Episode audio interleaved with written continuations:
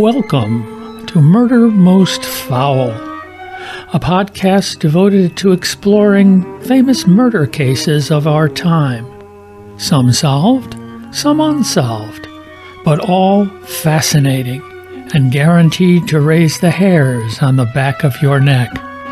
I'm your host, Jim Solonowski. Today's episode: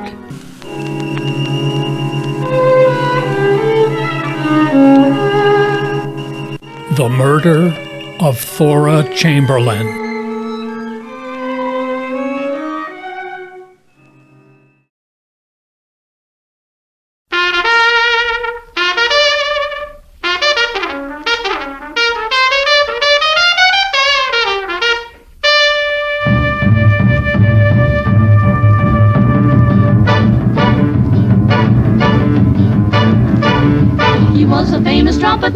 Chicago way. He had a boogie style that no one else could play. He was the top man at his craft. But then his number came up and he was gone with the draft. He's in the army now, a blowin' reveille. He's the boogie woogie bugle boy of Company B. They made him blow a bugle for his Uncle Sam. It really brought him down because he couldn't jam. The captain seemed to understand, because the next day the cap went out and drafted a band. And now the company jumps when he plays reveille. He's the boogie woogie bugle boy of Company B. A toot, a toot, a toot, a toot. September 2nd, 1945. World War II was over. A time for celebration and rejoicing, except in the small town of Campbell, California. Like most small towns at the time, the folks were happy that the war was over and life was slowly returning to normal. That is, tragically, except for one poor family in Campbell. It was Friday night, November 2nd. The high school was the site of a fall tradition, an inter-school football game. Thora Chamberlain, just shy of her 15th birthday, was supposed to be at the game with her friends, but she didn't make it, and she never came home. Welcome a returning guest to Murder Most Foul, Rod Kackley, as he recounts the twisted tale of the murder of Thora Chamberlain. Thanks, Jim. Nice to be back. So, Rod, take us back and set the scene for us. Now, this begins September 21st, 1945, and we're talking about the town of Campbell, California. Campbell, California is a small agricultural town, or it was, until the war starts. And then, because it's in California, for the Pacific Theater, it becomes a staging ground, if you will, for troop soldiers, Marines, and Navy personnel going overseas. In 1945, it becomes a base for everyone coming back home. So the town just grows like incredibly, maybe 5 times as big as it was. There are service people all over. Campbell, California is about to be swamped by military people coming back from overseas, wondering how they're going to begin their lives all over again. Okay, now one of these guys, I've named John Cooper. Now, I know his last name was Cooper, and I gave him the first name of John. And he is a petty officer, a naval petty officer. He was stationed in London and then Ireland, but now he's back. His footlocker with all of his clothing has disappeared. It's just gone. He doesn't know what's happened to it. He's telling his friends, what happened to my footlocker? You know, he obviously suspects them. They're guiltless. Somebody has taken his footlocker with all of his clothing in it. And it's not a uniform that was in the footlocker. He would never do that. This is more a recreational, casual clothing that the service people were given. It's a white Londonderry Ireland Navy T-shirt. His medals were pinned to it, so his medals are gone. And also a pair of slate gray trousers that the Navy issued him. Again, this is for casual, recreational wear. So you're in a casual uniform, so to speak. In our next scene, in the second chapter, there happens to be a guy, and guess what he's wearing? A white T-shirt with the words Londonderry, Ireland on it. He's wearing also some medals on that shirt, and he's wearing slate gray trousers. Navy-issued slate gray trousers. So, you know, you don't have to be a true crime aficionado to figure this one out. Now, he's in a bar, a restaurant, rather, called the Cozy Café, and he's playing a pinball game, and he will not stop playing it. It's called the Big Broadcast. It was a real hot pinball machine back in the day, and he won't let anybody play it. He's eating hamburgers, fries, and a chocolate shake. Okay, so that's the scene. This is a lunch hour. There's early lunch hour, and all of a sudden it becomes late lunch hour. What's he waiting for? We don't know. But the waitress he's talking to, Sally, talks to the boss, Lois, and she's kind of saying, we need to move this guy. We got to turn this table, so to speak, like they say in the restaurant biz. Well, Lois and Sally go back to the table, and Sally's talking to him, and, you know, her husband died in the war. So that gives them something to talk about. Obviously, this is, you know, a connection that everybody's making in Campbell, California, back in those days in 1945.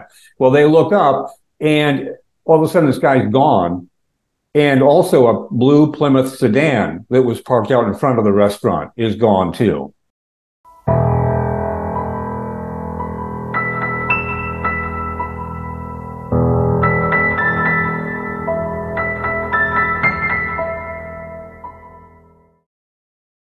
So it would seem that this guy was driving the Plymouth blue sedan. He drove away and took off. 2:35 in the afternoon, we've got a couple of elementary school girls, Carol Ann and Yvonne Rapp, 7 and 8 years old, respectively. They're walking home from Campbell Grammar School. Guy pulls up in a blue Plymouth sedan. He tries to talk these little girls into his car.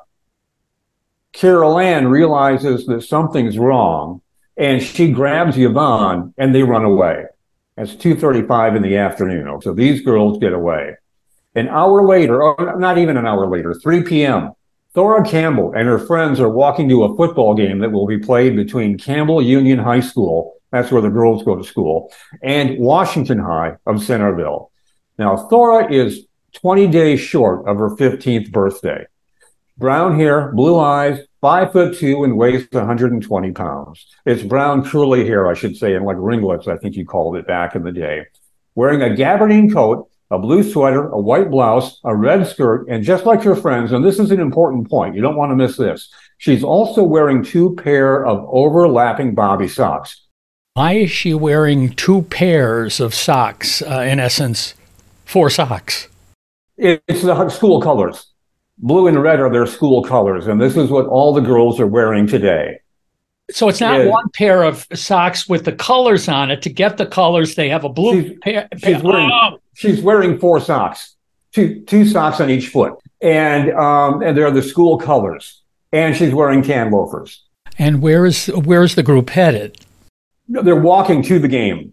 It's 3 p.m., class is out, and they are walking to the game. The JV game, I think, begins at about 5:30, and then the varsity game will be played after that. So they're going there, and they've got a cowbell, you know, they're going to play with a cowbell, and they've got their school books. She has her textbooks, which is another important point, a zippered binder and a cowbell to ring in support of the Campbell Union team. And so they're walking, and they're in front of Campbell Union High right now, and guess what? A blue Plymouth sedan pulls up alongside the girls on Winchester Boulevard. Two of her friends, Elaine Smicki, I think her name is pronounced, and Catherine Band, they're 15, both have blonde hair, both have green eyes. They see the car, the blue Plymouth sedan. Elaine and Catherine think it looks like they will say later, it looks like one of those cars out of the gangster movies they see in the movies. Okay, just right out of there. So he's driving a 42 Plymouth, a blue sedan. There's one thing unusual, though. The car is creeping up alongside Thora and her friends, and when the girls stop walking, the car stops driving. Another of the older friends, a girl named Rita, who was 17, you know, Thora looks to her for advice on what to do next. None of the other girls say anything, so Thora walks up to the car. The guy rolls down the window, and guess what he's wearing? The white Londonderry T-shirt. That's our man. And he says, hi. And she goes, hi, yourself. And again, she feels like she's in a movie. Okay, this is like a movie. Now, she's 14, will be 15 in about, you know, a couple of weeks. This guy's got thick, black, wavy hair, stands about 6'3". He's got this, like, cocky smile on his face all the time. I'll tell you something about our man here. Women love him. Unfortunately, they just do. And you'll find out later in this story how much women love this guy. Unfortunately for them, he doesn't like women. He likes girls. He likes teenage girls. The younger, the better. This guy's a pedophile. But, and so he's got, as I write, a quick, easy, kind of goofy smile. That's how the girls described him, okay? And he's got the clothes on that were stolen, so we know it's our man. He offers her $5. $5 in 1945 went a long way. Offers her $5 to babysit his sister's kids so that he and his sister can go off and do something, but she'll get $5. She looks to her friends. He says, I'll have you back by halftime. She tells them about the football game. I will have you back here by halftime. That's a promise. Well, she gets in the car, grabs the $5 out of his hand, and they take off. They drop the Plymouth. He drops the Plymouth into first, pulls away with Thora, laughing and waving to her friends, and she yells out the window. The last thing she yells out to them, don't forget to save me a seat. I'll see you soon.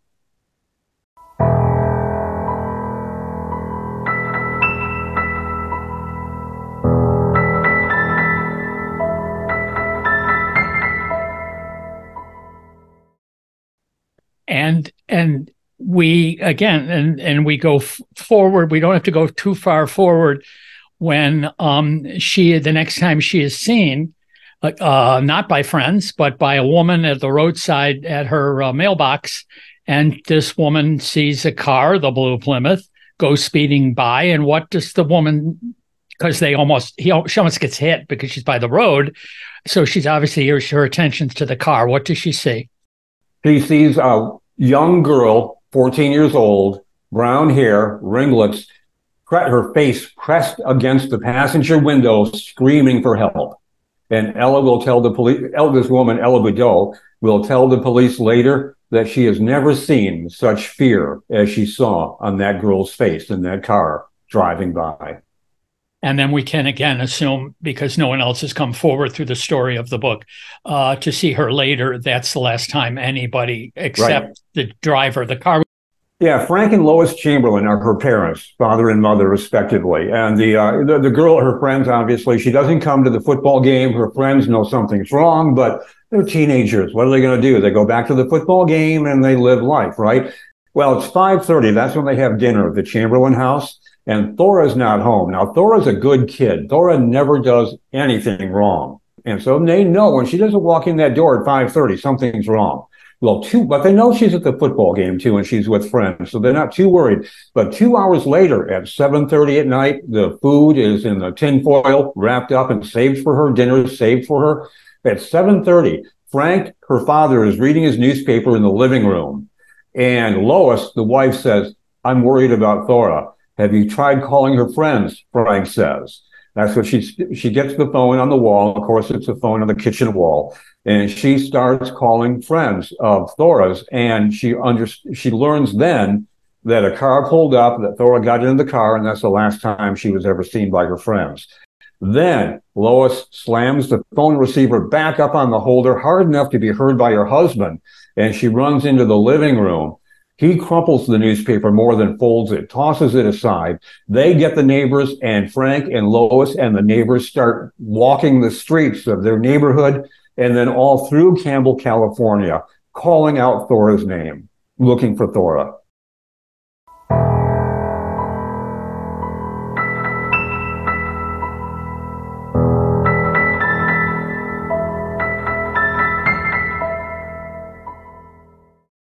So how quickly were they able to involve the police? The police got involved rather quickly in a day or two. You know, there was none of this 48-hour stuff. They knew something was wrong right away.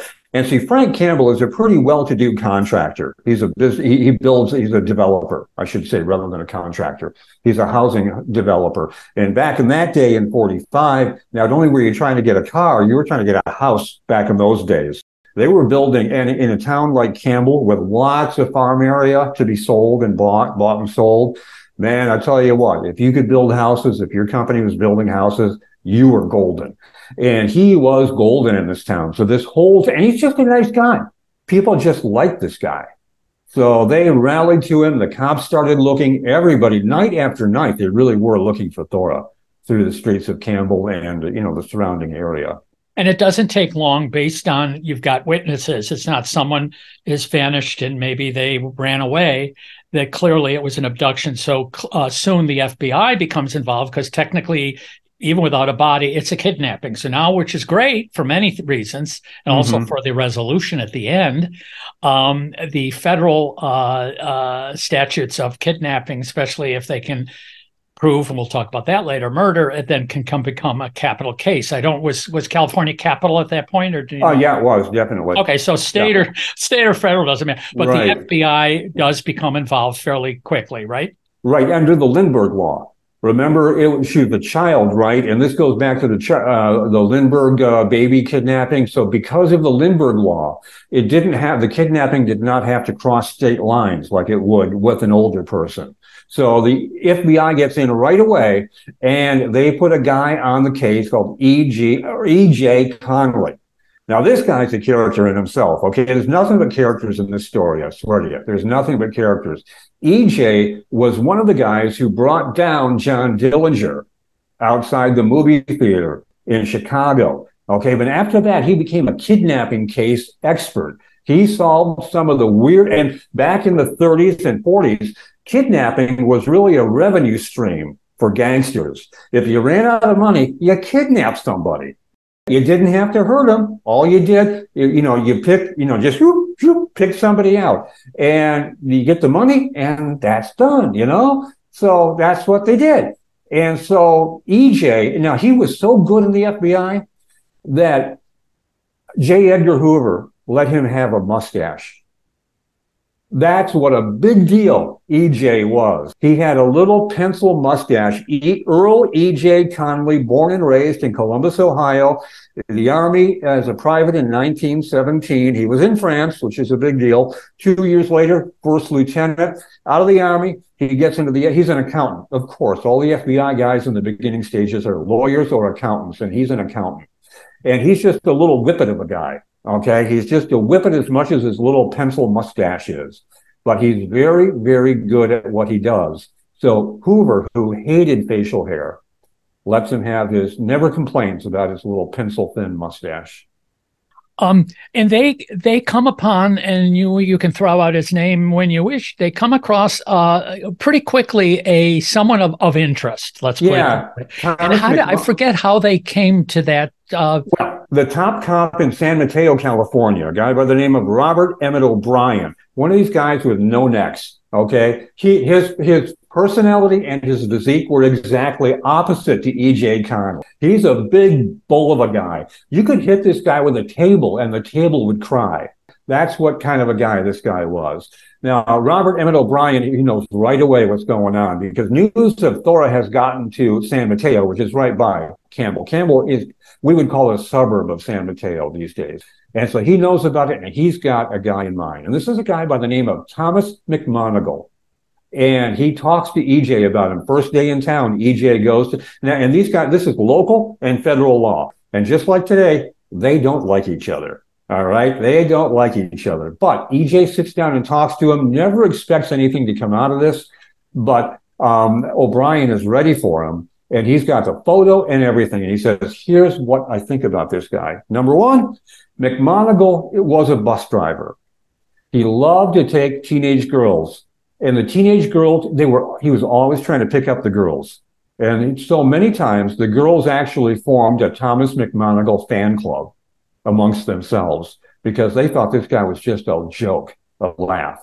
They would set him up for a date and then tell him to meet them at an intersection, for instance, at night. And they would sit behind the bushes and laugh while he waited alone under a streetlight for a girl to show up. They just thought he was ridiculous. So O'Brien knows about that. Chief O'Brien knows about that. But more importantly, Chief O'Brien's got a teenage girl who swears that McMonigle raped her. Parents did not take it to court because they did not want to have to put the girl on the witness stand. Okay. And remember, rape was treated a lot differently back in 1945 than it is in this century. And so they did not want to put that girl on the stand. The parents didn't, but O'Brien knew in his heart of hearts that Thomas McMonigle was the one who raped that girl.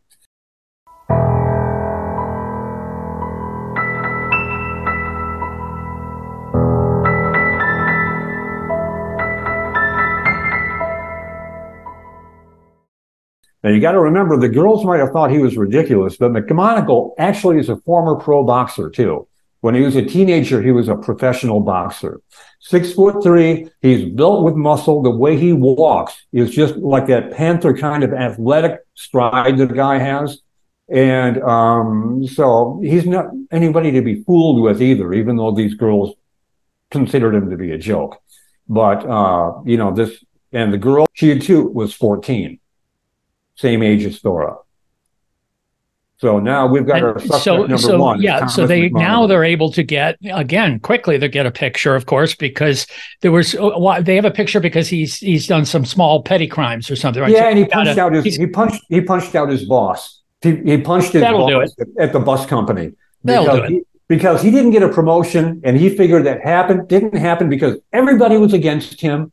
They were always been against him, Thomas said, and his wife will tell the story too. He always figured everybody was against him his whole life, and he punched out his boss, and that got him an assault charge. So that gets the picture. So now they can get some his background. So they're now, I don't remember which order, but they of course go to where he's supposed to be working, a construction site, and they also go and obviously talk to his wife. Well, here's what happened. He goes back to work. He takes 5 days off after kidnapping Thora. He's gone for 5 days. Nobody's seen him. Not his wife, nobody. Then 5 days later, he shows up at Blair Construction in Campbell, near Campbell, California.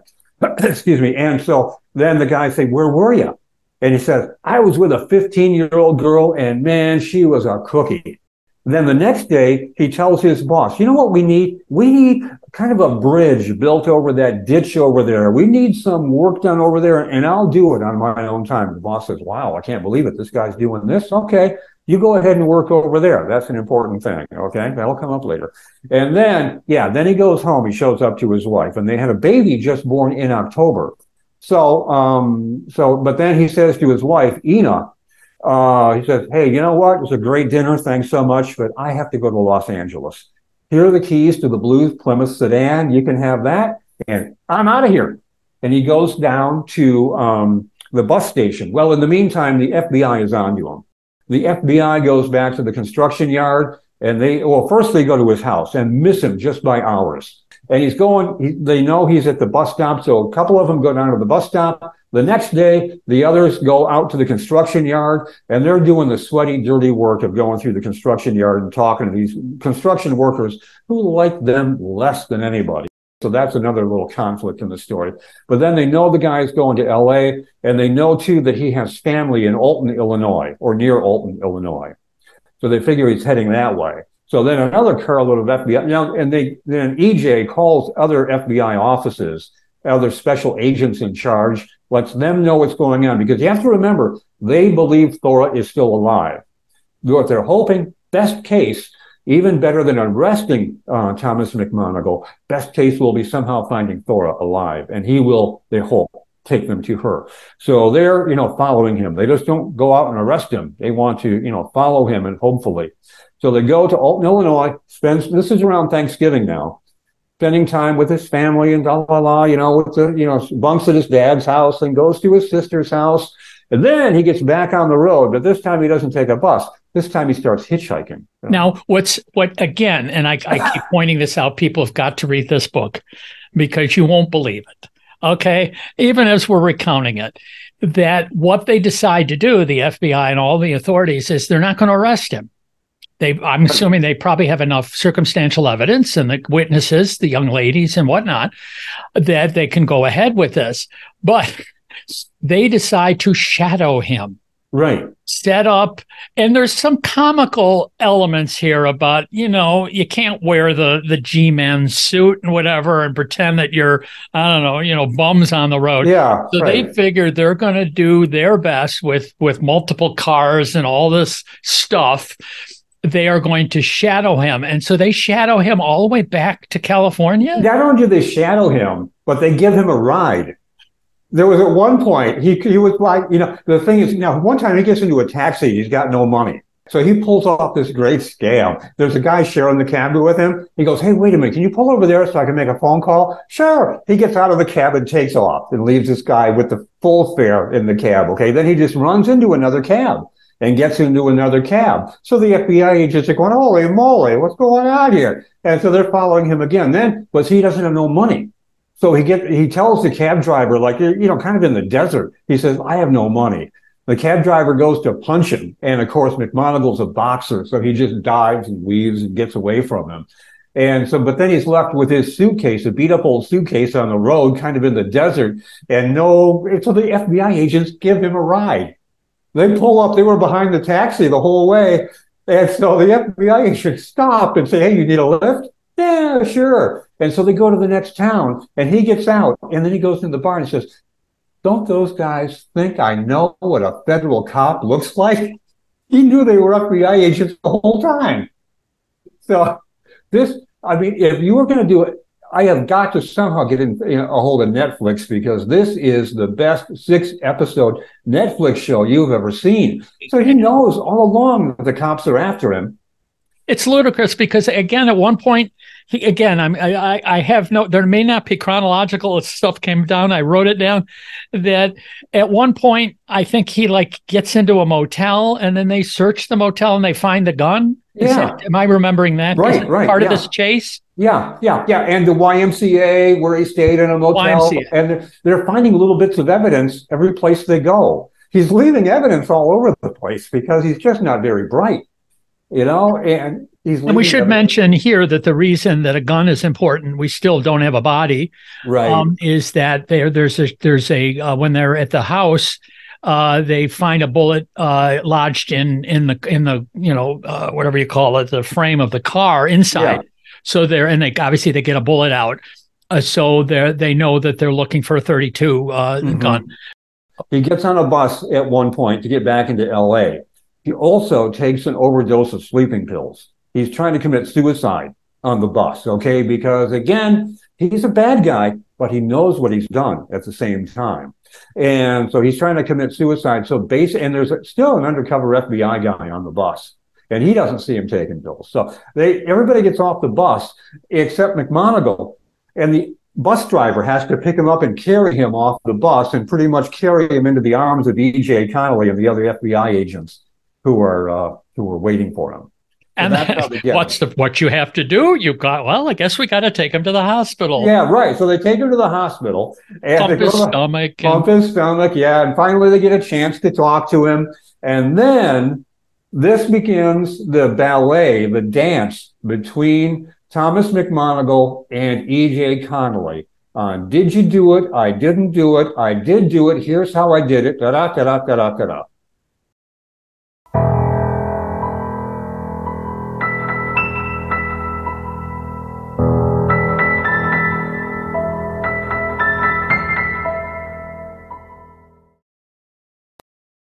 What are some of the stories he gives of his encounter with Thora? She ran. She tried to run. And first off, she screamed, and I shot her. And the bullet went through her and into the car, the one you were talking about, the bullet they pulled out of the car. Okay, that's how they knew about that. And then another story was she ran away, and I never saw her again. But the first story was I shot her and then I threw her off Devil's Slide. Devil's Slide is this incredibly, I don't know if you remember a year ago that a guy drove his car off a cliff into the Pacific Ocean trying to kill himself and his family. That's Devil's Slide. Okay, that is where this happened. And it's an incredible drop of like 800 feet down into the Pacific Ocean. And it's down into this incredible riptide whirlpool kind of a thing. And so he says that he had shot Thora and threw her body off Devil's Slide. So that's the first place they go, is Devil's Slide. EJ sends a couple of his top men out, and they find a sock, a blue sock, and then they find a red sock. So they're thinking, this is it. They call, but they don't see a body anywhere there. They know it's got to be in the water if it's there. They call Navy divers, scuba divers, just back from World War II. And these guys, now the currents are so bad that one of these guys, one of the divers, gets knocked unconscious. The waves, the tide throw him up against a cliff, and he's knocked unconscious. They pull him out. There's blood pouring down his head. And the lead driver, the chief of this crew, says, look, if there's a body down there, it's gone. It's pieces. Oh, okay. I mean, my men can't swim down there. There's no way. So anyway, okay. But then they get back to McMonigle, and he starts doing other stories. No, I didn't throw her down there. She ran away. She ran away, and I don't know what happened to her. You know? So, you know, it comes up with all these different stories. And eventually, like I said, that this is a kind of a very fascinating end of the story. When we get there, we'll describe it. But they figure they've got a probable cause, and I'm assuming they go to the grand jury and all that, and they get an indictment for assuming capital murder. Mm-hmm. Right.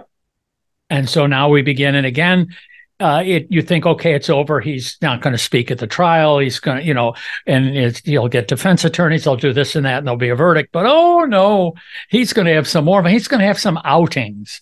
So yeah. Tell us a little bit about his outings. Okay, well now we should mention this, that we have a junk dealer by the name of. Oh, Hogmeyer. I'm sorry. Yes, we cannot forget my favorite character, Mr. Franklin Hogmeyer. Franklin Hogmeyer, who's like out of the, you know, like he went to the Wizard. Before we get there, so we keep it in a timeline. Yeah.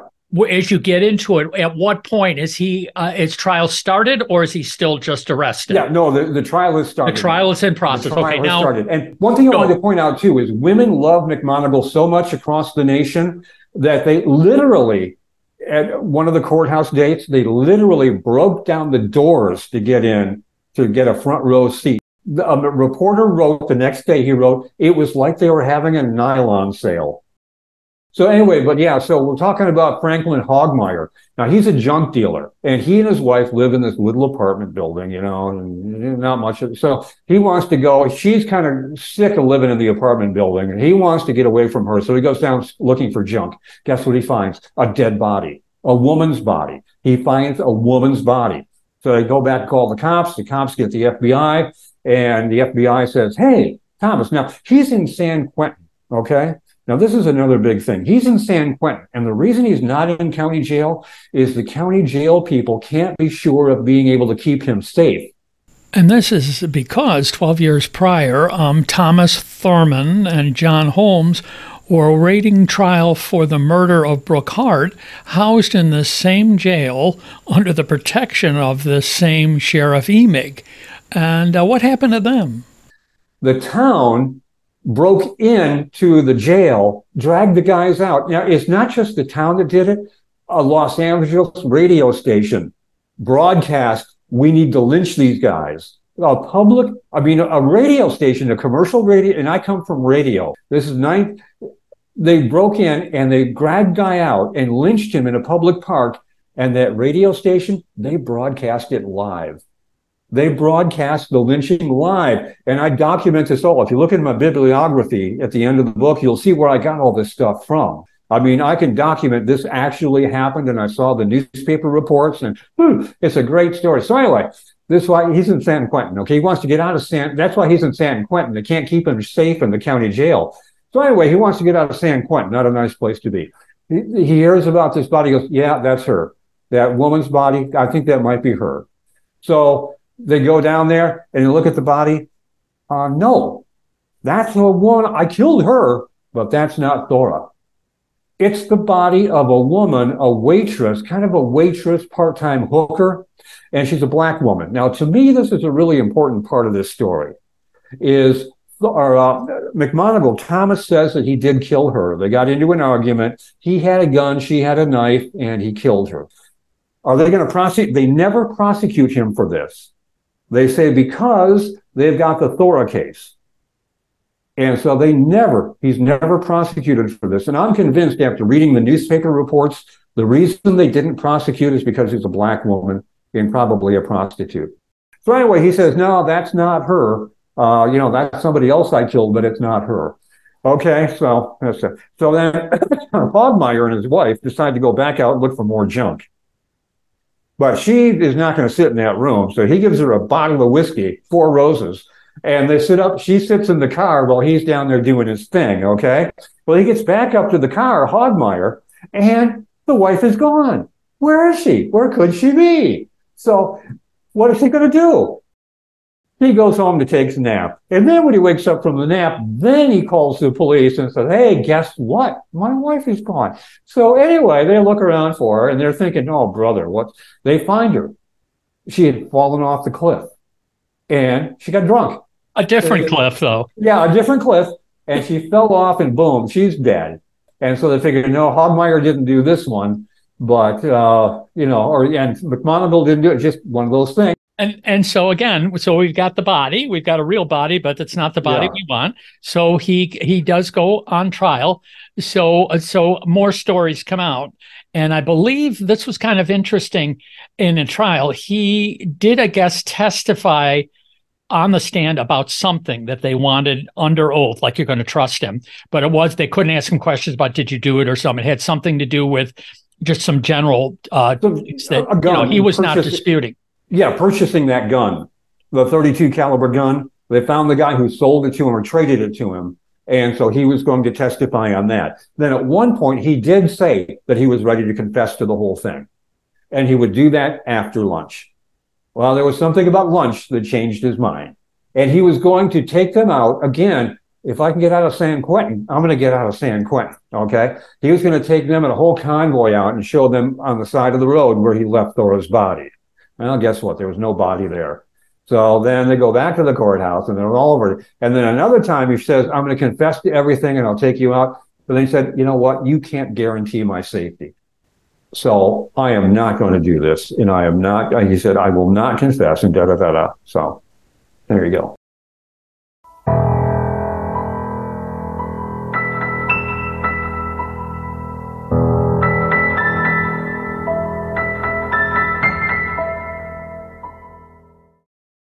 And so so somewhere near the end, eventually the judges had enough of it and it gets turned over. I'm being facetious. The defense has their turn and all that. And it gets turned over to the jury. And how long did that? They're out for lunch, basically. They go out for lunch, basically, and they come back with a conviction. And there's all kinds of crazy stuff that happens during the trial, too, where McMonigle falls asleep in the middle of the trial. Another time he's spinning a bullet around and it just like falls off. I mean, it's just the weirdest thing. It's all in the book, folks. It's all in the book. And it's just packed. Courtrooms always packed. People are passing out from the heat, because people always dressed up for that kind of stuff back in the day. He is not convicted. I'm not sure in that day. Was it by the conviction it was automatic, or did they have to then have a penalty phase? The penalty phase, and it was death. Yeah, and they handed him death. Right. And one of the things I do want to point out here, I did research. You, I'm sure, did a lot of research, and I could not find anywhere, it's got to be at least one more, where someone was executed when there was no body. People have been convicted and sentenced to life and sentenced to 10 life sentences. Mm-hmm. And there's a list of them on Google, list of from back to the 1800s through 2015 of 8 or 9 people each, and they tell the little story of the crime and ends it, nobody, nobody, nobody. Was anyone ever executed without a body? I don't think so. Very few, especially back in the day. Now, life in prison, yeah, but executed, no. I think you would have a tough time coming up with anyone executed for not having a body. Back in the day, remember, I mean, if you look at my book, The Day Eva Duggan Died, back in the day, if a sheriff got you and was convinced you'd be hung right there. So he does get executed now. And again, modern times and Law and Order and all that, there's 16,000 years of appeals. How long between the sentence and the execution? Oh, man, they kill him quick. Back in those days, they killed him quick. It's like 1947, he's dead. Okay, this is 46, this trial. And I think he was executed in 1940, late 47. But remember, before they execute him, he tries to donate his eyes to a 15-year-old girl, a blind girl. He tries to donate, and again, but she said, no, I cannot imagine going through life, looking at life through a dead man's eyes.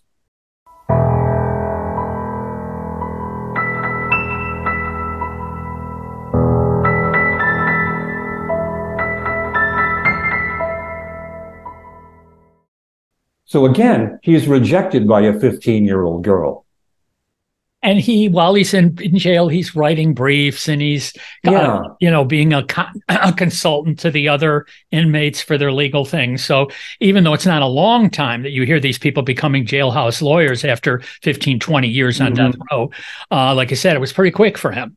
Yeah, and he's convinced he can appeal his case because there's no body found. So he's going to appeal it himself. But that fails. But then a scientist emerges. We've got a scientist coming on the scene who says, you know what? I have brought cats and dogs back from the dead. I'll bet that I could bring him back from the dead. And, you know, he actually made this pitch to several wardens on other murder cases and was never able to do it. But he says, yeah, I'm going to bring him back from the dead. And McMonigle hears about him and says, hey, could we talk to this guy? And they're actually talking seriously about, can you bring him back from the dead? Now, here's the problem. If you bring a convicted killer who's been sentenced to death back from the dead, do you have to let him go? Because he has been killed, he has been executed, so his sentence was served if he comes back from the dead. Or do you have to kill him again? And the answer of people doing the research on the law is what? The San Quentin warden settled it. He said, I don't give a damn. I don't want some mad scientist. But if it had been successful, the law says you got to kill him again. Yeah, right. You got to kill him again. So anyway, the warden settles it. He says, I don't want some, crazy mad scientist setting up a laboratory in my basement. So it doesn't happen. And, it could not have happened anyway because they executed him with cyanide. They put him in the gas chamber. And I put a real good, I think, description of what it's like to sit in that chair and have those cyanide tablets, listen to those cyanide tablets rolling down and hitting the bucket of water right under your chair. I mean, this is not high technology, friends. And then, the gas comes up, but they could not clean the chamber out for the scientist to get in there and pull the body out. Right. And so he's gone and finished. And of course, I would assume that somewhere along the line, I don't know if during the trial or that, I'm guessing, was it one of these things where the parents felt they'd still find her? She'd turn up, or did either or both of the parents sort of say it's... That was it. They figured, Frank and Lois, they never talked to a reporter again after that. Every time, everything was no comment. But the search for her stopped. Now, I will say there is an organization called Charlie's Project, and that's really what tipped me off to this story. Charlie's Project is an organization that lists every single person missing. I mean, we're talking thousands of them. And that's where I picked out Thora's name and just happened to come upon the story. And then I get into newspapers.com and really found out all this stuff that, goes along with the story. And we should say, too, he was executed. Only a priest claimed the body. Nobody else wanted the body. A cheap wooden casket. And, he was buried. And they talked to Ina, his wife, who appears several times in the story. And she said, well, maybe this is all for the best. Let's not forget about the note that Thomas passed to the warden on his way to the gas chamber. I, Thomas Henry McMonigle, in this last testimony to the people, declare that I did not shoot Thora Chamberlain and I did not throw her body over a cliff. I never made any confession. And again, earlier in the book, he claims in the court that he was actually, the confession was beaten out of him. Or then they said another one was he claimed they said they would make him a hero if he confessed, and they would actually build a statue to him because. So I never made any confession that I shot Thora Chamberlain in Santa Cruz County. And so the warden refolds the paper. Duffy is the warden's name. He refolds the paper and wonders, did we convict the wrong man? He looks at Duffy's aide and passes the note to him, and he said, who had read the note as well, and he says, no, we got the right man. McMonigle might say he didn't shoot Thora Chamberlain and toss his body off a cliff, but he never says that he did not kill the girl. After all the stories McMonigle crafted about what happened, how are we going to believe this one? And with that, Duffy crumples the note and tosses it to the aide for disposal. The paper that held Thomas Henry McMonigle's last words would soon be ashes.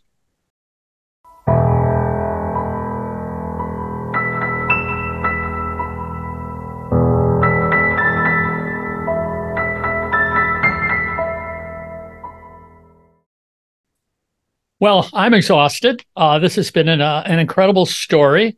And I wouldn't, as you say, are you working on this for Netflix or? No, I'm not. But boy, I'd like to if I could get in there. Wouldn't you know, the writers and actors are on strike now anyway. That's right. So. That's right. Yeah. And I have several friends. I should talk to Netflix while they've got some downtime. I'd be willing to be a scab. I've got several friends. I got several friends who are both in both unions. Well, Rod, I couldn't let you go without you telling my listeners what you're working on now. What's coming up?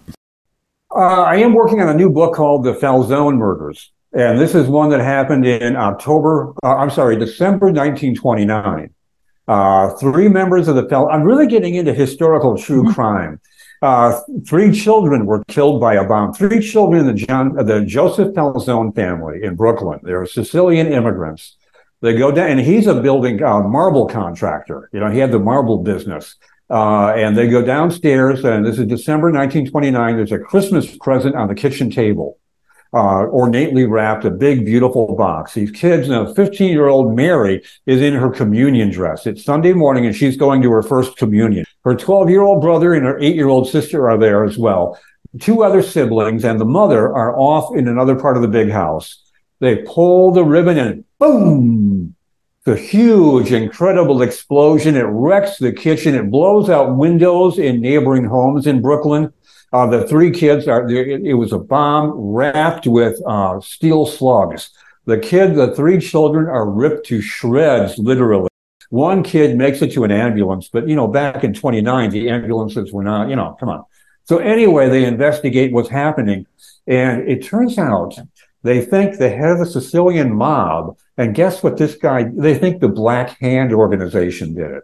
Now, remember Godfather 2, the Black Hand, that guy? Now, and guess what? The Sicilian mob leader, guess what he did for a living? He ran an olive oil importing business. Can anybody say Vito Corleone? And we'll leave it there, folks. No more.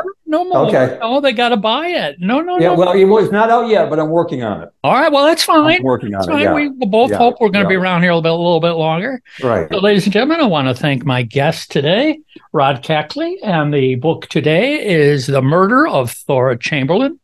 Just go to now. You have a website, or you just? I do have a website, but which is rodkackley.com. I find it really simple. It's not creative. But yeah, you go to Amazon and put your name in, and you go to your local library. That's why I picked up the book, a lot of the books. And again, there's a potpourri there. Mm-hmm. In your name, because you have the quickies. Again, a book with several chapters, each one a different, more bizarre than the next. Mm-hmm. You know, this one was a full-length book of one case, and you have tell us a little bit about the Isidore group. Oh, the Saint Isidore. Yeah, Saint Isidore collection. The town of Saint Isidore is a weird little town. I call it the most dysfunctional town on the planet. It is surrounded by, or maybe inside, is the suicide forest. And this is where the world goes to kill each other and kill themselves. And there are all kinds of stories to spin off of that. And as a matter of fact, I'm working on a new one there called Heist and Heartbreak. Now, didn't you tell me in an earlier podcast that there is really some place called suicide forest? Did you make that up? Yeah, no, I did make it up, but then I found out that in Japan there's an island where it's the suicide forest. Japan, and that is exactly what it happens. And there's a bridge in China where so many people jump off the bridge to kill themselves. They actually have a federal or psychologists on the bridge to try to talk people out of jumping off the bridge. But yeah, and the suicide forest in St. Isidore, they actually set it up as a business too, where, you know, when you play hangman in St. Isidore, you're playing for real. Well, thanks again, Rod, for coming by and chatting with us for a while. Okay, thank you. So I'd like to thank you folks for kindly tuning in for another episode of Murder Most Foul. If you liked what you heard, I hope you'll tell your friends. Information about the podcast and an email link that can get a message to me can be found at the podcast's website, the address being www.murdermostfoul, all one word, no caps, no spaces, .com. So, until we meet again, stay safe, and for God's sakes, don't murder anyone.